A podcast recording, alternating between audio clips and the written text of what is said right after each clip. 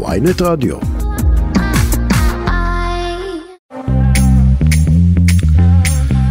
שלום לכם, ערב טוב, אתם על כסף חדש, התוכנית הכלכלית היומית של ynet רדיו, אני רועי כץ, עורכת את התוכנית שקד אילת, מור אופפר על הביצוע הטכני.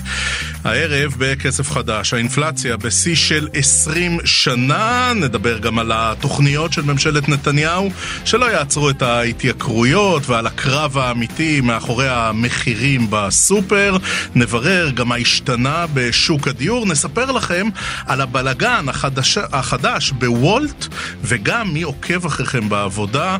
ומה מותר למעסיק לעשות בקשר למה שאתם עושים במחשבים של העבודה, וגם מה לא. הכל הכל בשעה הקרובה, אבל אנחנו רוצים לדבר על התוכניות שלא יעצרו כנראה את ההתייקרויות והאינפלציה השנתית הגבוהה ב-20 השנים האחרונות. אנחנו אומרים שלום, ערב טוב לכתב הכלכלי של ynet וידיעות אחרונות, שלום גד ליאור. שלום רב. טוב, אה, עוד שעתיים וחצי, נגלה מה קורה במדד המחירים, תלטף את כדור הבדולח שלך, גד ליאור, וספר לנו מה אנחנו צפויים לראות שם.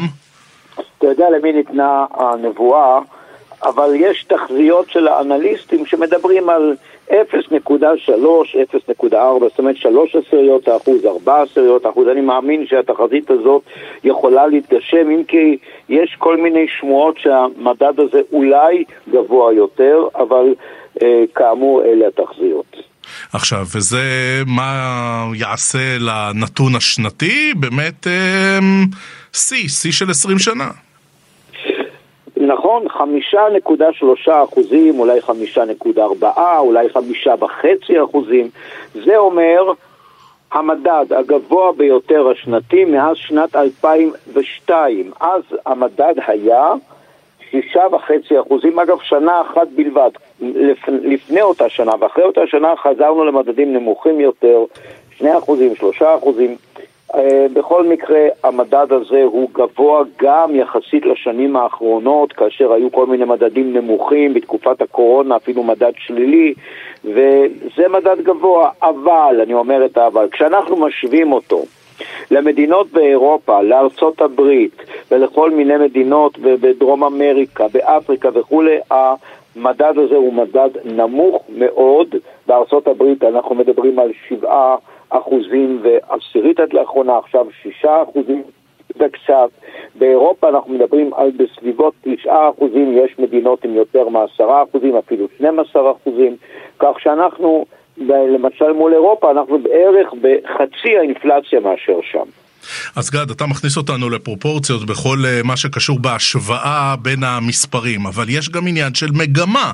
אנחנו רואים בארצות הברית שהאינפלציה, אתה יודע, מבחינת הוקטורים, כן, יש שם אה, התמתנות, ופה אנחנו עוד לא רואים את המגמה ההפוכה, פה אנחנו עדיין עולים, עולים, עולים. כן, כאשר בארצות הברית מתקרבים לשישה אחוזים מלמעלה, ואצלנו מתקרבים לשישה אחוזים מלמטה, אז אכן הפערים אה, קטנים. בארצות הברית היינו כבר ביותר מתשעה אחוזים, כשאצלנו היו ארבעה ומשהו. זאת אומרת, היינו בפחות מאשר חמישים אה, אחוז מהאינפלציה שם, ועכשיו אנחנו קרובים אליה.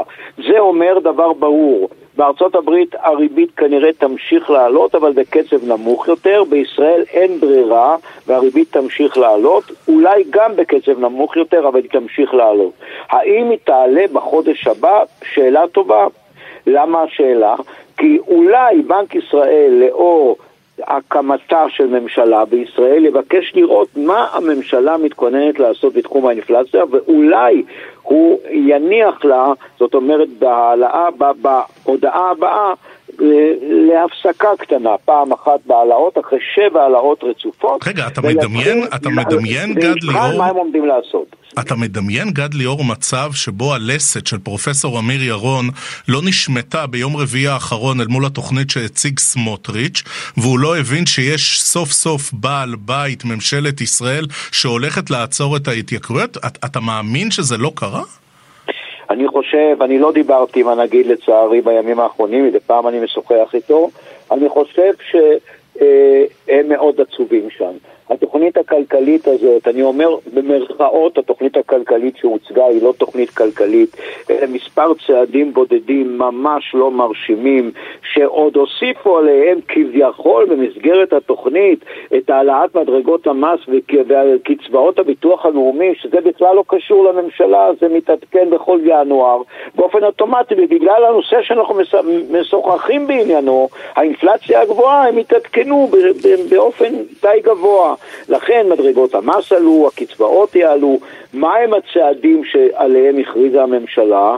היא הכריזה על אה, הורדת מחירי המים, אה, סליחה, העלאת מחירי המים, אבל בשיעור נמוך יותר. הרווחנו שלושה שקלים וחצי. רועי, אני מבקש שתתחיל לתכנן מה אתה עושה עם השלושה שקלים האלה. אני לא, מתכוון לבזבז, אני לא מתכוון לבזבז את זה בבת אחת, אני אפזר את זה סביב השקעות שונות. כן, בדיוק. ואנחנו הרווחנו, בינתיים לא. מילאתי היום דלק, לא הרווחנו כלום. אה, עשר אגורות במילוי של ליטר דלק, זה גם כמובן שום דבר. אגב, הממשלה הקודמת הורידה את מחיר הדלק בשקל שלם, והממשלה הזאת אמרה עשר אגורות. אנחנו גם מדברים על הוזלת הארנונה באחוז וארבע עשיריות, שזה עוד כמה עשרות שקלים. אה, אני מבקש ממך שוב, רועי, לתכנן מה אתה עושה איתם. יכול להיות עוד השקעה גדולה, אולי לקנות איזה מפעל, משהו. ואני אומר את זה בצורה צינית, כי זה פשוט מגוחך, הצעדים האלה מגוחכים.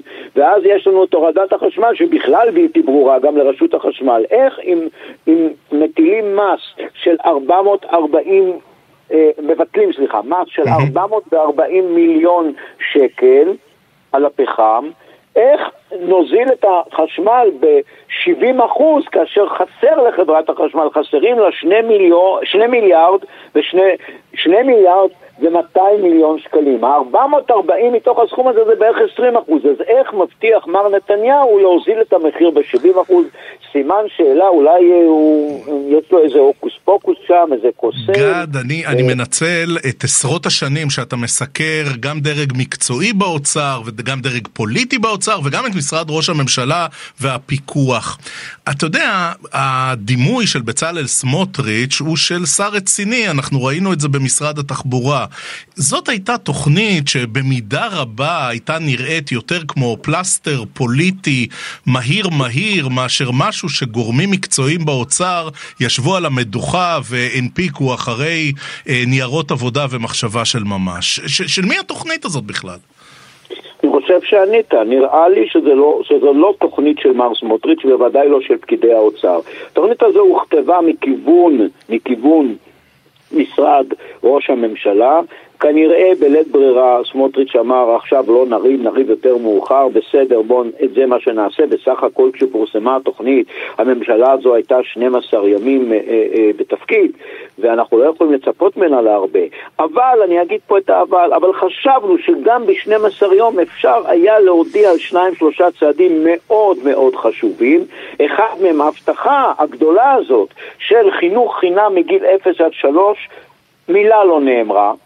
ההבטחה השנייה, אמירה לפחות, שתהיה הקלה להורים לילדים, והנה אנחנו לא רואים את המשך התוכנית של מתן נקודות זיכוי מגיל 6 עד 12, ואנחנו גם לא רואים איזושהי תמיכה בקצבאות של קשישים שלא עודכנו שש שנים, או אה, קצבאות הילדים, שאולי היה צריך לעדכן לאור ההתייקרויות. דווקא מה שהיה מצופה ומה שייתן הרבה יותר כסף, הרבה יותר רווח למשפחות, על זה לא דובר. אז אנחנו נסתפק בשלושה שקלים וחצי של הוזלת מחיר המים. כן, רק uh, תראה שאתה מפצל את זה בין uh, אג"ח למניות ואתה שומר על איזה, אתה יודע, מדיניות השקעות שמרנית. Uh, גד, בדקה שנותרה לנו בוא נדבר על המנכ"ל החדש של משרד האוצר.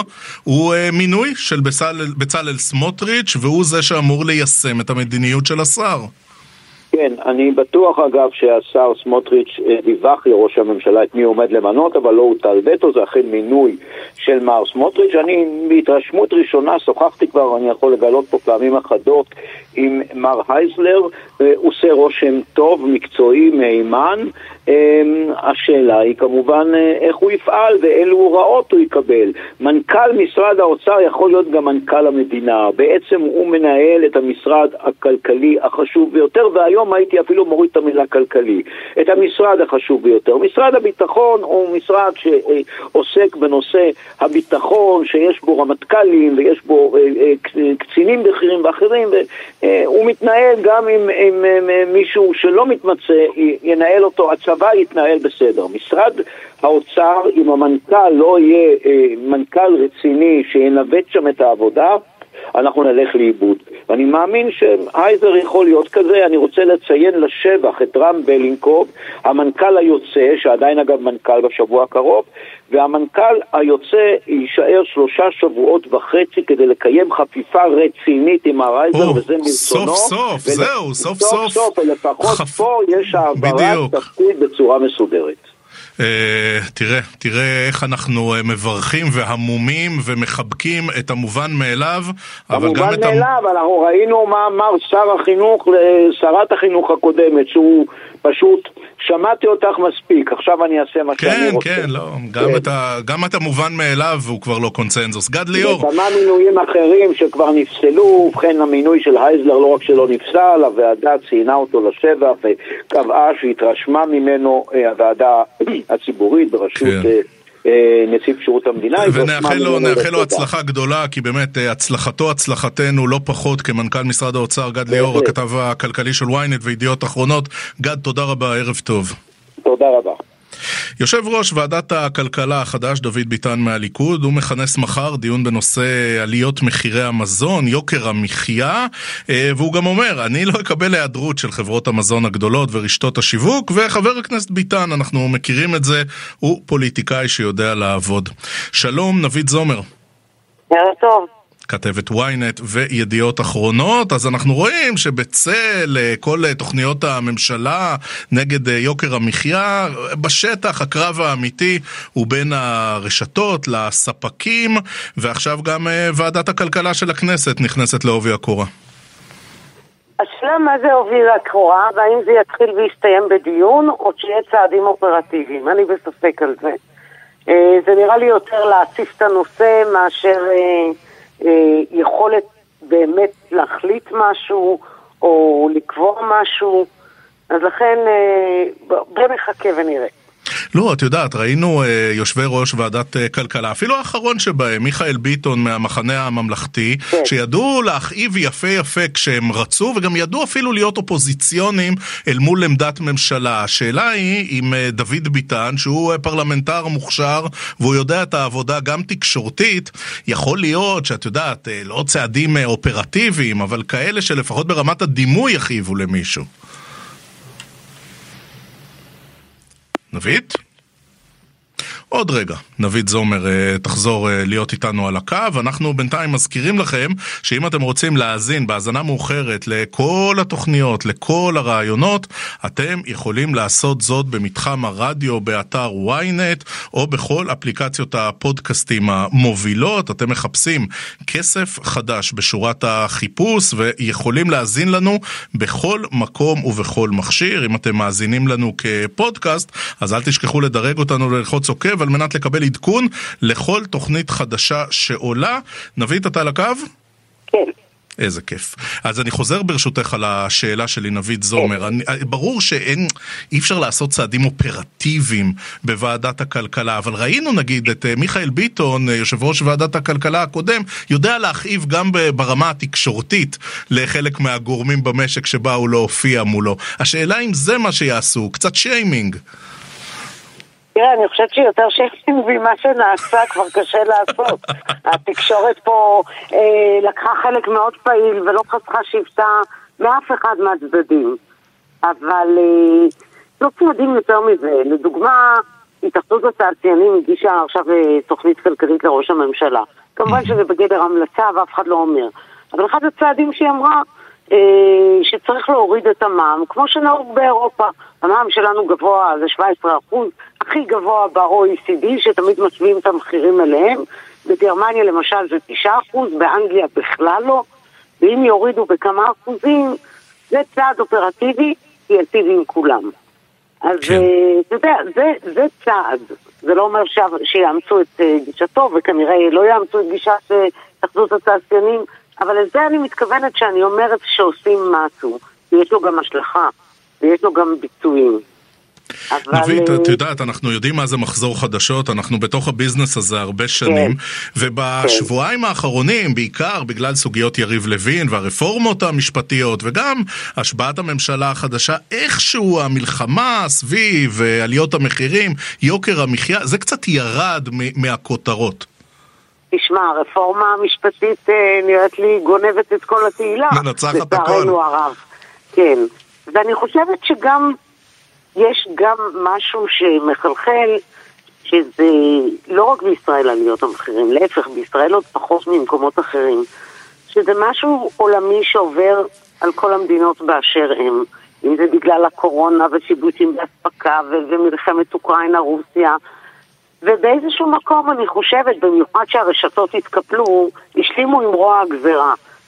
ויוקר המחיה הוא לא בהכרח בין הסופר לספק, אתה יודע, אה, היצרנים אומרים שאם יורידו להם עלויות ייצור, אז אה, בוודאי שאנחנו נראה את זה במחיר המוצר. יש פה איזה קטע שהתעסקנו המון עם הספקים ורשתות ורשתות וצרכן וספק, אבל הממשלה יש לה חלק לא קטן בכל העניין הזה. והיא יכולה לתרום בהחלט ולהיכנס מתחת לאלונקה. ועד עכשיו לא ראיתי את זה. או לא ראיתי צעדים שהגיעו מכיוון הממשלה. אם זה בהורדת מע"מ, אם זה בהורדת עלויות ייצור, לצרכנים, ליצרנים, אה, ארנונה עסקית, מחיר מים, יש מה לעשות. כן, אגב, אה, דוד ביטן, הוא התייחס לכוונה של חלק מהגורמים לא להופיע לדיון מחר, ואמר שלא ייתכן שהחברות יתעלמו מהציבור ולא ייתנו לו דין וחשבון, וגם ציין שהיעדרות אם תהיה, תשפיע על היחס של הוועדה לחברות בעתיד. אה, זה איום אה, של ממש? יש לו איזה כדורים בקנה, או שאת יודעת, פוליטיקאים כמו פוליטיקאים, הם מאיימים? תראה, על שיימינג כבר הסכמנו שזה יהיה מופע של שיימינג, נכון? הסכמנו. זה בטוח יהיה, כן. אם יש לו כדורים בקנה, אה, תראה, תהיה שם גם הממונה על התחרות, עורך דין מיכל כהן. שלה יש כלים יותר אה, משמעותיים.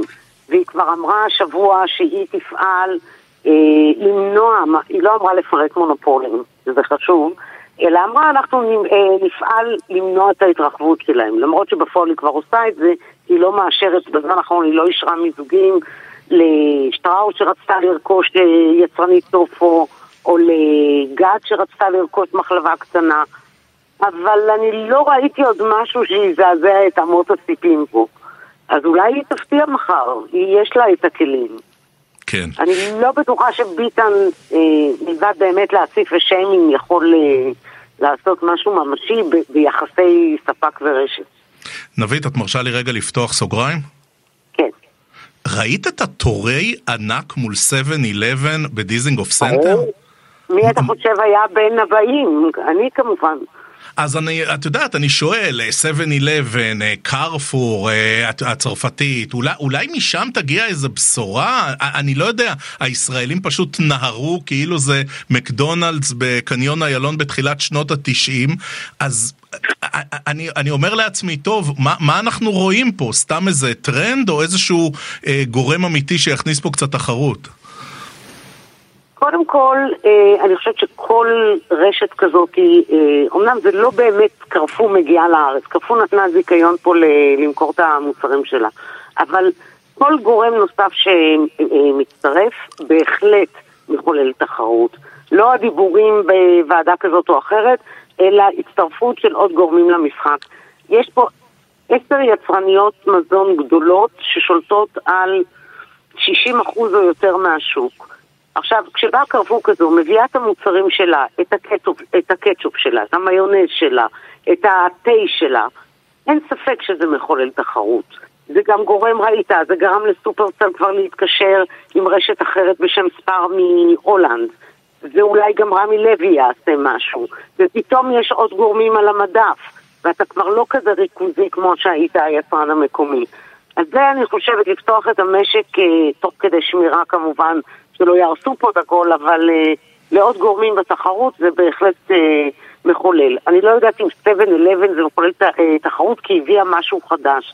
היא הביאה בעצם אה, מזון מהיר בשירות עצמי, שלא היה לנו, וזה עוד יעמוד למבחן לצרכן הישראלי. אם הוא מספיק בוגר כדי להוכיח את עצמו שהוא בשירות עצמי שלם וייצא ויתנהג כראוי. בינתיים זה עוד לא קרה.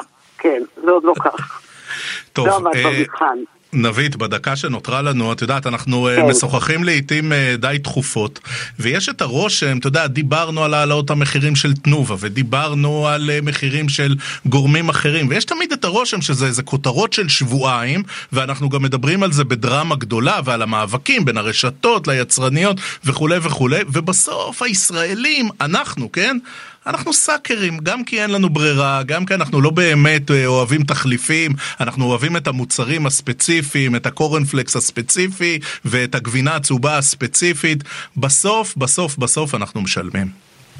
תשמע, ראיינתי בשבוע שעבר אה, את אה, עודד גורי, שהוא יבואן גדול, גורי, עם יבואנים של הרבה מאוד דברים. Mm-hmm. והוא סיפר שהוא הביא מטורקיה יצרנית מאוד גדולה, שדרך אגב מוכרת בכל אירופה, היא נחשבת שם הפרימיום, בשם אתי, שעושה חטיפים אה, דומים לחטיפים של אה, שטראוס עילית, והרבה מאוד ופלים ושוקולדים והכל. והוא אומר, הרשתות היו בסדר גמור איתו, ונתנו לו במות תצוגה, והוא היה זול ב-30%, והישראלים לא הושיטו יד. הם הלכו למותגים המוכרים להם. אז אנחנו גם בוחרים וגם יורים. סאקרים, אנחנו פשוט סאקרים. אני לא יודעת, אני חושבת שההגדרה היותר נכונה זה בוקרים ויורים. זאת אומרת, אנחנו מצד אחד בוקרים, מצד שני אנחנו לא משנים הרגלים. וזה לא פעם ראשונה שאני שומעת את זה מספקים. אה, צביקה ויליגר התראיין אצלנו לא מזמן, וסיפר שהוא הביא מליטא קורנפלקס, שהוא טוען שזה אותו מקום שיוניליבר עושה איזה סוג מסוים של קורנפלקס שלה, וזה היה בחצי מחיר, וזה היה למדפים, והוא נחשב כישלון חרוץ. אז יכול להיות שזה היה גם לא טעים, אני לא יודעת. אבל העובדה היא שה... שאנחנו כן דבקים ב... במותגים. לא תמיד לא בצדק, כי המותג גם מבטיח לך באמת אה, איכות, הטעם שאתה אוהב הכל. אבל אה, אנחנו לא נסיינים כאלה גדולים כמו שאנחנו מצטיירים. כן, כדאי לפעמים לבוא בטענות גם לעצמנו, ולא רק כן. לאחרים. נבית זומר, כן. כתבת ynet, ידיעות אחרונות, תודה, תודה רבה. ביי. כסף חדש, עוד מעט נספר לכם על וולט שמשנה את מנגנון התשלום לשליחים, או, והם מאוד זועמים. נדבר גם על פגיעה בפרטיות, בעבודה מהבית, מה נחשב למעקב פוגעני ומה לפיקוח ראוי של המעסיקים, וגם על שוק הנדל"ן שממשיך להתקרר, הכל הכל, אחרי קצת מוזיקה.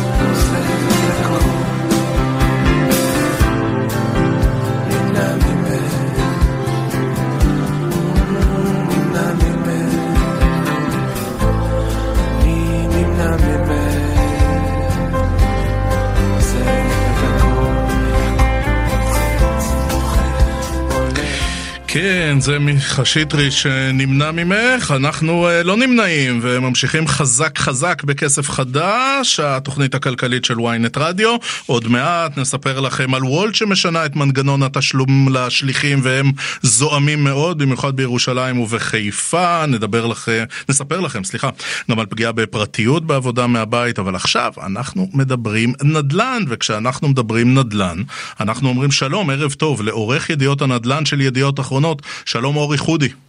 אהלן, מה נשמע? Uh, אני בטוב, אבל כשאני מסתכל על uh, הזינוק במחירי הדירות בשנה האחרונה, איך uh, אומרים ביידיש? על היוסטור. כן, לגמרי, ואנחנו כפסע מפרסום מדד מחירי הדירות של היום, אף אחד לא יודע מה יהיו התוצאות היום, זה בטח לא ישנה את העלייה השניתית שכמו שאמרת, על ההיסטור זה באמת אה, הדרך הנכונה לתאר אותה, אני לא זוכר עלייה שנתית אה, חדה כל כך. אה, אבל אתה יודע, כל הנתונים האחרים מראים שאולי, אולי, אוטוטו, אולי אפילו היום, נתחיל לראות ירידות. מה, הכל כתוצאה מאותם צעדים מוניטריים של אמיר ירון, עוד העלאת ריבית, עוד העלאת ריבית, זה כאילו הטריגר לשינוי המגמה? כן, תשמע, כבר הרבה מאוד שנים אנחנו רואים אה, לפעמים האטה במכירי הדירות, לפעמים האטה בפעילות הקבלנים, אה, התחלות הבנייה הולכות, אה, עולות, יורדות, אבל בשורה התחתונה באמת הצעד הזה של הריבית הוא, הוא ה-game changer הכי משמעותי שהיה פה כבר הרבה שנים. אה, ולא מעט אנשים מדברים על זה, שזה מה שבעצם יסלול את הדרך ל... לירידות המחירים המיוחלות. האם זה יהיה בכל מקום, אף אחד לא יודע, האם במקומות מסוימים יותר, מקומות מסוימים פחות, אבל ההרגשה היא שזה מה שעתיד לתת את הטון, ובאמת אנחנו רואים בדוחות האחרונים של הכלכלית הראשית, של, גם של הלמ"ס, ירידות מאוד משמעותיות בהיקפי עסקאות, מאוד משמעותיות. שוק היד שנייה אה, ממש אה, אפשר להגיד כמעט קפוא. אה, עשרות שנים לא ראינו תוצאות כאלה נמוכות בהיקפי העסקאות, ואני מזכיר שהרבה אנחנו מדברים על דירות חדשות, אבל בסוף דירות יד שנייה זה עיקר השוק, כ-70% מהשוק. אורי, אתה יודע, יש לנו uh, ממשלה כבר uh, סדר גודל של uh, שבועיים, חלק מהמשרדים לא מפסיקים פה להפציץ בהצהרות, אפילו שר האוצר כבר הציג ביום רביעי בשבוע שעבר תוכנית כלכלית ליוקר המחיה. בתחום הנדל"ן נדמה ששומרים על שקט. מצד אחד אנחנו יכולים להחמיא ולהגיד שאף אחד שם לא קופץ בראש לפני עבודת מטה רצינית, מצד שני יכול להיות ש... לא נותנים מענה כי אין מענה בינתיים. כן, תשמע, אני מסכים איתך, אני הולך טיפה עוד אפילו אחורה, גם בהסכמים הקואליציוניים, אני זוכר לא מעט הסכמים קואליציוניים שנקטו בתוכניות ספציפיות ובתקצובים ספציפיים, כמו שהיה פעם ממחיר למשתכן, בימי כחלון, כמו כל מיני תוכניות אחרות. אני מסכים שהפעם יש די שקט, וכמו שאמרת, אני לא יודע אם לשמוח או... או להיות עצוב, כי אתה יודע, הרבה פעמים הרבה התבטאויות אה, התגלו כלא ממש מועילות, ובשוק כמו נדל"ן הרבה פעמים מספיק להגיד משהו כדי אה, לגרום לתנודות כאלה ואחרות בשוק. אני יודע משיחות עם אה, גורמים שונים וכאלה שיש אה, תוכניות שמתחילים לדבר עליהן, אה, יש כל מיני מהלכים שחושבים לעשות, לא משהו קונקרטי, אבל אני הבנתי שבקרוב עתידים... אה, להציג ככל הנראה צעדים כאלה אחרים, לא באמת, לא ממש יודע מה. כן. Um, אתה יודע, ראיתי uh, בוויינט את הפרסום של הילה ציון לגבי uh, אותו uh, רעיון שהיא ערכה עם מנהל רשות מקרקעי ישראל. הוא סיפר בשיחה עם וויינט שהוא מאמין, זה ציטוט, בעוד שנתיים ימכרו פה דירות במחירים נמוכים יותר. מה זה, wishful thinking, או שזה מבוסס על uh, נתוני אמת?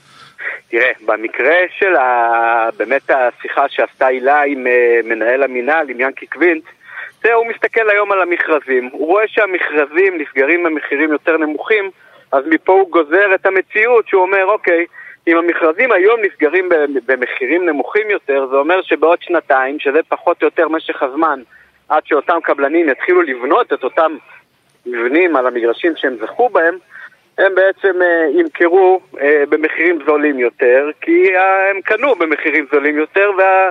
ונראה שהשוק הולך לכיוון הזה. האם זה באמת מה שיקרה? אף אחד לא יודע.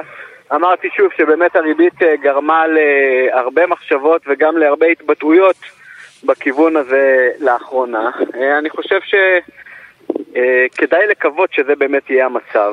כן, רק אה, נזכיר גם שהריבית היא בסופו של דבר אה, מלחמה בביקושים, כן? אה, לא מדברים פה כל כך על ההיצע, אלה דברים שבסוף זה למה אחראית הממשלה. אגב, בין היתר גם רשות מקרקעי ישראל כמובן. אז קודם כל, בין היתר זה, זה מילה קטנה. הם, רשות מקרקעי ישראל מחזיקה במרבית הקרקעות והיא אחראית על מרבית השיווקים, אז היא אחראית די גדולה על, ה, על העניין הזה. ותראה, אנחנו נמצאים בתקופה מעניינת, כי מצד אחד היו המון המון שיווקים, הם באמת שברו שיאים, גם במכרזים, שזה רשות מקרקעי ישראל, וגם בכל מיני צעדים והתחלות הבנייה שראינו באמת שעלו לשיאים, אבל מה לעשות שברבעון האחרון, שראינו את הנתונים של התחלות הבנייה, הוא דווקא מתחיל לרדת. הוא מתחיל לרדת כי השוק התקרר והקבלנים יודעים מהר מאוד לשים את הרגל על הברקס אה, ובגלל שזה שוק כל כך מורכב אז בעצם מה שקורה זה שההיצע התחיל לעלות, היו שיווקים, יש יותר קרקעות יש, יש סיכוי לאופטימיות, אה, והריבית באמת מקררת את כל העסקאות, באמת מקררת את השוק, ובעצם אנחנו נמצאים עכשיו בסוג של אה, מקרה מבחן, מה אפשר להגיד אפילו מה ישפיע קודם. כן. אורי חודי, אורי חודי, סליחה, אה, עורך ידיעות הנדל"ן של ידיעות אחרונות. תדע לך שלמרות שהשיחות בינינו הן הרבה פעמים כאלה חצי מבאסות, חצי מדאיגות, חצי עם נתונים אה, בעייתיים, אה, זה ישתנה בקרוב, ואנחנו נשדר גם למאזינים שלנו אופטימיות. אני לגמרי בעד אופטימיות, אני לגמרי חושב שאסור להתייאש, וזה הזמן, זה הזמן לחכות, וזה הזמן, זה הזמן של הקונים, לא של המוכרים. כדאי שאנשים יפנימו את זה. אורי חודי, תודה, תודה רבה. תודה לך, ביי. תכף נדבר על פגיעה בפרטיות בעבודה מהבית, תכף נספר לכם על וולט שמשנה את מנגנון התשלום לשליחים והם ממש ממש זועמים. הכל הכל אחרי הפסקה קצרה. עכשיו בוויינט רדיו, כסף חדש, עם רועי כץ. כסף חדש, התוכנית הכלכלית היומית של ynet רדיו, אנחנו ממשיכים. בסוף השבוע פורסם שחברת רואי חשבון מקנדה, היא התקינה תוכנת מעקב במח... במחשב של אחת העובדות ש... עבדה מהבית, אנחנו מכירים את זה. ובאמצעות צילומי מסך מהתוכנה, טענה חברת רואי החשבון שהעובדת, היא עסקה בעניינים אישיים בשעות שדיווחה שעבדה בהן. מכירים? כן, זה קרה לכולנו, ומדובר באמת באחת הפסיקות הראשונות שעושה שימוש בטכנולוגיית מעקב כדי לקבוע, לא פחות, שעובד צריך להחזיר כסף למעסיק, כי הוא, לא יודע מה, עשה קניות באסוס או אה, הסתובב בפייסבוק בזמן ששילמו לו שכר. על העניין הזה ממש אנחנו רוצים לשוחח עם אה, מרכז מחקר בכיר במחלקת חדשנות ופיתוח מדיניות ברשות להגנת הפרטיות במשרד המשפטים. שלום, ערב טוב, עורך הדין סני כלב. ערב טוב, אהלן רועי. טוב, ספר לנו רגע פה, כאן אצלנו בישראל, כי אתם לפני חודש הוצאתם מסמך במידה מסוימת על העניין הזה ממש, על השימוש של ארגונים באמצעים טכנולוגיים למעקב אחרי עובדים שעובדים מרחוק. מה מותר, מה אסור? Uh, טוב, זו שאלה גדולה, התחלת עם שאלת השאלות. תראה, המסמך נכתב מכיוון שאנחנו זיהינו כבר uh, לפני שנה לצורך העניין שבאמת העולם הולך הרי אה, גם לעבודה מרחוק, גם ללמידה מרחוק וכולי בעקבות הקורונה וכן הלאה. ובאמת יש פה פער, יש פה בעיה, מכיוון שמצד אחד מעסיקים רוצים לוודא שעובדים אכן עובדים גם מהבית, יש להם פרורוגטיבה לנהל את העסק שלהם, אה, ואכן אתה יודע, זו מטרה ראויה. מצד שני, אה, יש כאן עובדים, ויש כאן פגיעה מאוד מאוד קשה בפרטיות שלהם, אנשים עובדים מהבית. והטכנולוגיה, התוכנות שחלק ציינת גם בפתיחה, הן בעצם פוגעניות בצורה מאוד משמעותית. אתה יכול לצלם את האדם שעובד באמת בבית שלו במסך, האדם נמצא בבית, במרחב הכי אישי והכי פרטי שלו, ופתאום המעסיק נכנס, כן, עם העין הצופה הזאת, דרך המחשב או בדרכים אחרות, ובעצם יודע מה העובד עושה, איפה הוא נמצא, עם מי הוא מדבר, ובעצם יש כאן פגיעה מאוד מאוד קשה בפרטיות של העובד, של כולנו במובנים רבים. ולכן זו סוגיה מאוד מאוד מורכבת, ויש פה מתח שצריך באמת אה, לחשוב עליו אה, אה, ולנסות להסביר אותו. וזה מה שהרשות באמת באה ועשתה באמצעות המסמך הזה. עכשיו, החוק עצמו, חוק הגנת הפרטיות באופן כללי, לא, לא עוסק בסוגיה הספציפית הזאת. ולכן הרשות נדרשה לפרש את המצב הזה, בין היתר לאור הפסיקות של בית הדין לעבודה. עורך הדין כלב, אבל, אבל כן. יש הבדל, הבדל בסיסי, כן? כן. נגיד אה, במחשבים של העבודה, במשרדים של הארגון, גם בן אדם אה, יכול אה, לצפות בכדורגל, לעשות קניות או להסתובב בפייסבוק. למה זה שונה ב, ב, ב, ברמת הפרינציפ, כן? מה כן. הוא עושה על מחשב של העבודה במשרד, לגבי מה הוא עושה על אה, הלפטופ של העבודה בעבודה היברידית מהבית? בוא נתחיל ונאמר שגם כשאני נמצא בעבודה, יש עליי מגבלות. בסדר? גם החוק חל, חוק הגנת הפרטיות חל, גם פסיקת הילדים לעבודה, שהגבילה את היכולת של מעסיקים לעקוב אחרי, אחרי העובדים שלהם, גם כשנמצאים בעבודה. כשאתה עובד במשרד שלך, אין מעליך, אני מניח, מצלמה שמצלמת 24/7 מה אתה עושה, וגם סביר להניח שהמערכת גם של המחשב בעבודה לא בדיוק בודקת מה אתה מקליד, ואם במקרה לקחת הפסקה של כמה דקות ונכנסת ל-ynet לקרוא כמה כתבות מעניינות, אני מניח שזה לא אמור לקפוץ ולא אמור לקפוץ, משטרת המעסיק בוא נגיד ככה, לא אני מאוד מקווה שזה לא ככה, אחרת אני אחזיר הרבה כסף. כן. בדיוק, לא, אבל אז זה, אז נתחיל לומר שיש זכות לפרטיות לעובד גם כשהוא נמצא במקום העבודה. ויש מגבלות, בית הדין לעבודה הגביל את היכולת של אה, מעסיק נגיד לבדוק את תוכן המיילים של אה, עובדים, וגם מצלמות אתה יכול לשים במרחבים ציבוריים. גם מיילים שהם על חשבון המייל של העבודה? זאת אומרת שהם ב, ב, לא בחשבונות מייל הפרטיים, אלא גם בחשבון ב, ש, שניתן לי על ידי מקום העבודה? אז זו סוגיה מורכבת, אני רק, באמת קשה להיכנס אליה כאן רגל אחת, אני אומר שגם שם יש מגבלות, כן. זאת אומרת, הדברים לא ברורים וקליר קאט עד כדי כך, אתה יכול להיכנס ולעשות כל, כל שרצונך, יש פה עניין של יידוע ו, וכן הלאה, יש כללים, אבל אני רוצה לומר קודם כל שיש מגבלות גם במקום העבודה, אני חוזר, גם לגבי מצלמות, יש במרחב הציבורי, פחות במרחב הפרטי שבו אתה עובד. אז זה לגבי העבודה אה, במקום העבודה עצמו. קל וחומר, וזה בעצם מה שאנחנו טוענים במסמך בין היתר, שכאשר אני נמצא בבית, ואגב, זה, זה אומנם משנה האם זה המחשב שלי או מחשב של העבודה, אבל לצורך הדיון שלנו כרגע זה פחות משנה. אני נמצא בבית, אני נמצא במרחב הפרטי האישי ביותר שלי. וכן, אם אני נמצא בבית ואני שנייה הולך אה, למטבח לצורך העניין, או אם דיברתי עם אשתי, או שהילדים שלי עוברים ברקע, אז פתאום צילום מסך או צילום שלי עובד, הוא כבר שונה לחלוטין מאשר אה, צילום כאשר אני נמצא אה, ב, ב, אה, בעבודה. ובעצם זה לוקח למקום שבו מעבר לנושא של יידוע והסכמה, כן, עובדים צריכים לדעת שתוכנות כאלה מופעלות ובאופן עקרוני צריכים להסכים.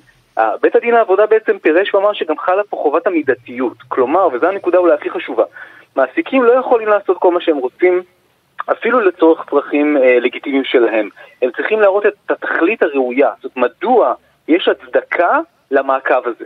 עכשיו, יש אנשים, עבודות שונות, כן? אה, קופאי בסופר שצריך לראות אולי לגבי אה, אופן התשלום שהוא מתעסק בקופה זה משהו אחד, איש שעובד מהבית ומקליט ושולח פרויקט בסוף יום, מה ההצדקה לעקוב אחריו ב-24/7 שהוא נמצא, כן, אה, מול המחשב?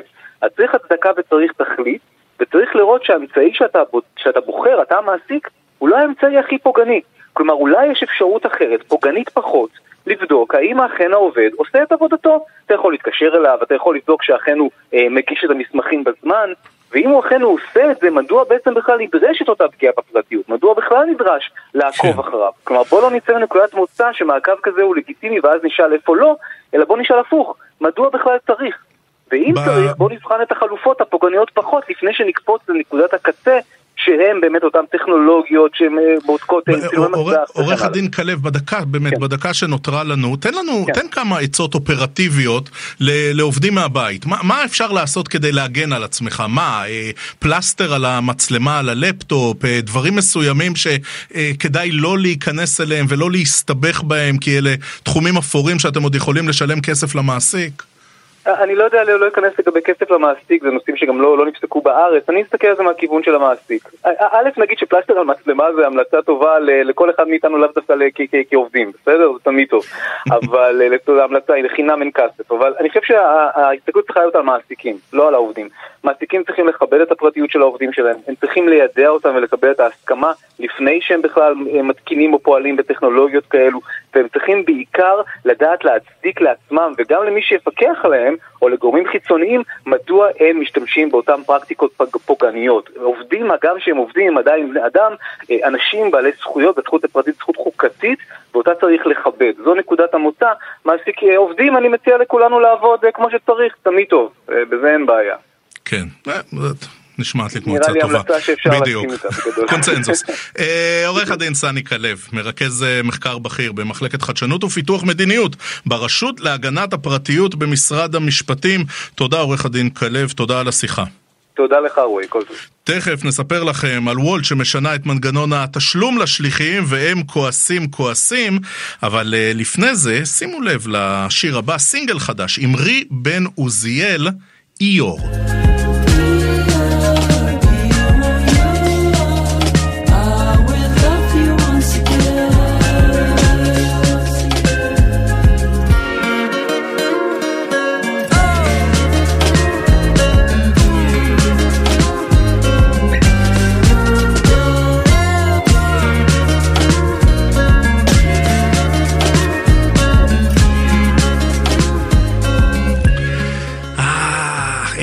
רצועה פגז, פגז, פגז איור.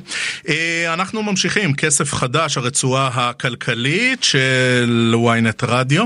בשבועיים האחרונים שליחי וולט בירושלים ובחיפה, בעיקר, מוכרים נגד שינוי מנגנון התשלום שלהם, מנסים להפעיל לחץ על החברה, והם עושים את זה בכך שהם לא מבצעים משלוחים, מנסים לאלץ את כל השליחים של וולט לנהוג כמותם, לשתף פעולה נגד רוע הגזרה. אנחנו אומרים שלום למם, הוא שליח וולט בירושלים שלוקח חלק בארגון ההפגנות והמחאות. שלום מם. שלום, ערב טוב. תגיד, למה, למה מם כאילו אתה בכיר בשב"כ או חלילה אה, קורבן 아, פגיעה לא. מינית? כי וולט העיפו חלק מאיתנו כבר, הם מנסים לפרק אותנו ככה, מעיפים אותנו, לא נותנים לנו לעבוד, מורידים אותנו מהזמינות באפליקציה, ככה הם נלחמים בנו. והכל בתירוצים שונים ומשונים ולא חוקיים. אז אתה אומר, אני מגן, אני מגן על הפרנסה שלי בזה שאני לא אומר את השם המלא שלי, אלא רק מם. כי אני פשוט חושש לפרנסה שלי. חד וחלק, אה, הפרנסה שלנו זה וולט, והיא כרגע לא משהו, וגם זה לקחו לנו חלק מהשליחים, חסמו אותם, רק בשביל לפרק את המחאה. טוב, מם, ספר לנו בבקשה, מה השינוי במנגנון התשלום? אנחנו מכירים את זה, אתה יודע, בתור המזמינים. תן לנו את זה רגע מהצד שלך. מה השינוי במנגנון התשלום? אז ככה, אם פעם זה היה כמו תשלום למונית, ברגע שאתה לוקח משלוח אתה משלם, מקבל 18 שקל, ואז לפי המרחק. אם המרחק רחוק, אז זה יותר כסף, אם המרחק קרוב זה פחות כסף. כל 250 מטר, אחרי הקילומטר הראשון זה שקל. היית יכול לחשב את זה לבד. היום, מה שקרה זה שהכניסו איזשהו מחשב בינה מלאכותית, אלגוריתם, עם כל מיני פרמטרים שחלקם מגלים לנו, חלקם לא, והוא מחשב את המאמץ שמגיע לנו. אז uh, ברצותו הוא נותן לנו 20 שקל, וברצותו 16 שקל. אם פעם משלוח מהשוק לרמות היה 40 שקל, היום המחשב החליט שזה 25 שקל. רגע, רגע, לפי מה, לפי מה הוא מחשב האלגוריתם הזה את המאמץ? מה, תסביר לנו מאמץ. מאמץ, אז uh, לפי וולט, כי מרחק אני מבין וזמן אני מבין, אבל מאמץ אני לא מבין. הם סיפרו לנו, המרחק, אה, הקומה, היום בשבוע, השעה בשבוע, אם הוא אוהב אותך, ועוד כל מיני פרמטרים שחלקם לא סיפרו לנו. ולפי זה הוא קובע את המאמץ. אז אה, זה, ואם הוא היה קובע את המאמץ נכון, אז ניחא, אבל הוא קובע את המאמץ בצורה הזויה, שקיצצנו 30% מהשכר. בנוסף, פעם היינו מקבלים תשלום כפול אם נניח היינו עושים שתי משלוחים בבת אחת לאותו אזור. כל משלוח היה לו תשלום בנפרד. היום המחשב חושב שהמשלוח השני זה פחות מאמץ, כי אתה כבר על הדרך. אז הוא מתגמל אותך בסכום הזוי של 10 שקלים, של 15 שקל. אז רגע, מם, ת, ת, תן לי את זה רגע במספרים. כמה כסף נגיד בממוצע היית עושה בשעה של עבודה לפני השינוי, כמה אחרי? אז uh, בממוצע היינו עושים בין uh, 50 ל-70 ברוטו, לפני הוצאות והכל, והיום בין uh, 40 ל-50. טוב, באחוזים זה, זה הרבה כסף. נכון, למה זה, למה זה רק בירושלים ובחיפה, תגיד? הם, הם חשבו שאנחנו חלשים, אז הם נכנסו לפה לפני שהם אה, מגלגלים את זה על, אה, על כל הערים, אבל זה לא רק ירושלים וחיפה, זה קיים באירופה, זה קיים בקפריסין, זה קיים בהרבה מקומות, באזרבייג'אן, ובכולם היו מחאות, חלק הצליחו וחלק לא, והם טוענים שזה בגלל שהאזור הררי, אז אה, פעם האלגוריתם היה מחשב את המרחק לפי אווירי, ועכשיו... לפי מרחק הנסיעה כביכול, אבל אפילו מרחק הנסיעה שהוא יותר ארוך, התשלום בסוף יותר נמוך. בוא, בוא תשמע איתנו רגע מהם את מה שאומרים בוולט. הם אומרים, בשבוע שעבר החל שדרוג של מודל תשלומים לשליחים בחיפה ובירושלים, המתגמל שליחים על בסיס מאמץ השליח לכל משלוח. המודל, כך אומרים בוולט, כן. שלכם, הוא מדויק יותר, הוא משתפר תמידית, הוא שקוף לשליח מהרגע הראשון. החידושים המרכזיים, כמו תשלום לפי מרחק נסיעה במקום מרחק אווירי, הגיעו מפידבקים של השליחים, שלכם. אנחנו, אומרים בוולט, ממשיכים להיות קשובים לשליחים, ללוות אותם לאורך תקופת השינוי, ומבטיחים הכנסות השליחים לא ייפגעו במודל החדש, תגובתך. אז uh, תרשה לי להגיד שזה שטויות. מי מכניס מודל שבסוף לא ישנה שום דבר לשליחים? מבזבזים עליו מיליוני שקלים ובסוף הכל יישאר אותו דבר, אז עובדה, שום דבר לא נשאר אותו דבר. השליחים לא מוכנים לעבוד, והמודל הזה אני לא יודע איך הוא מתגמל, אני לא מוכן לעבוד בשביל מחשב, ושקיפות זה הדבר האחרון שיש כאן. הודיעו לנו שבוע לפני, ככה זה נכנס, וזה מה שיהיה, ומי שלא רוצה יכול לקחת את הדברים שלו וללכת הביתה. זה לא שקיפות, ואנחנו בכלל לא מבינים איך המחשב מחשב את הסכומים ההזויים, ואני קורא לכולם להצטרף אה, למחאה שלנו. אה, ספר, כמה שליחים הצטרפו עד עכשיו ברמה הארצית? אה, יש לנו פה עכשיו, אנחנו באמצע הפגנה עם 150 אה, שליחים בירושלים. אז בירושלים 150 שליחים? כמה בחיפה? בחיפה אני יודע שיצאו היום 100 שליחים, ועכשיו הצטרפו אלינו גם ערים שהמודל עוד לא התחיל עליהם. היו היום הפגנות ברחובות, בראשון, בהרצליה ובנתניה, ותודה רבה להם שהם מצטרפים ותומכים בנו, כי הם בטח רגע, יודעים למ- שזה למאזינים שלנו. ב- למאזינים שלנו בירושלים, תגיד, יש, יש סיבה להזמין אוכל מוולט הערב, או שהם לא יקבלו את זה כי אין שליחים? הם פשוט לא יקבלו את זה, אנחנו לא מוכנים לעבוד, האפליקציה בכלל לא תיתן להם כנראה להזמין, אז אין אפילו למה לנסות. כמה שליחי, כמה שליחי. וולט יש בירושלים מ-150 שופטים? אנחנו חושבים שבערך 300. אז, אז בערך מחצית מהשליחים. אתה יודע, אחד כן, הדיבורים אבל הוא שאת... יש אה, 300 שליחים רשומים, זה לא ש-300 שליחים עובדים. פה מי שבא להפגין זה השליחים הרציניים שעובדים, שבאמת נפגע להם השכר. מם, אתה לא חושש, אתה יודע, יש כאלה רשימות אה, ביקוש גדולות להיות אה, שליחים של וולט. אם אחד מכם אה, ילך ויתפטר, יש בטח עשרה שמחכים, לא? אז קודם כל זה לא נכון, וולט עכשיו, אם זה היה נכון, וולט בדיוק יצאו השבוע עם מבצע לנסות לפרק את המחאה שלנו, הם מציעים 500 שקל למי שיבוא לעבוד בירושלים, הם כנראה נואשים, בשביל 500 שקל אף אחד לא ייקח את השכר רעב הזה שהם מציעים לנו פה. הם אה, מציעים לקצר את אה, זמני ההמתנה להתקבל לוולט, כנראה שאין להם מספיק אנשים, ובטח לא אנשים ברמה שלנו שיודעים את העבודה. מישהו מדבר. איתכם בכלל? מנהלים איתכם איזשהו משא ומתן? לא, המנהלים ניסו למרוח אותנו וסיפרו לנו שהם קשובים לנו ושהם אה, יבדקו ויסתכלו ושבינתיים אולי נחזור לעבוד ואנחנו הצענו להם שאולי בינתיים הם יגלגלו את השדרוג שלהם בחזרה, ידברו איתנו ואז נגיע להבנות אם הם רוצים לעשות אותו או לא. מם, שליח וולט בירושלים שלוקח חלק בארגון ההפגנות והמחאות. מם, תודה רבה, ערב טוב. תודה רבה, ערב טוב. אנחנו מסכמים את כסף חדש ליום ראשון, מחר יהיה איתכם מאחורי המיקרופון דן רבן, מיד אחרינו בוויינט רדיו דודו ארז ויואב רבינוביץ' עם סיכום היום. נגיד תודה לשקד אילת שערכה, למור אופפר על הביצוע הטכני, המשך האזנה נעימה ושיהיה לכם המון המון כסף חדש.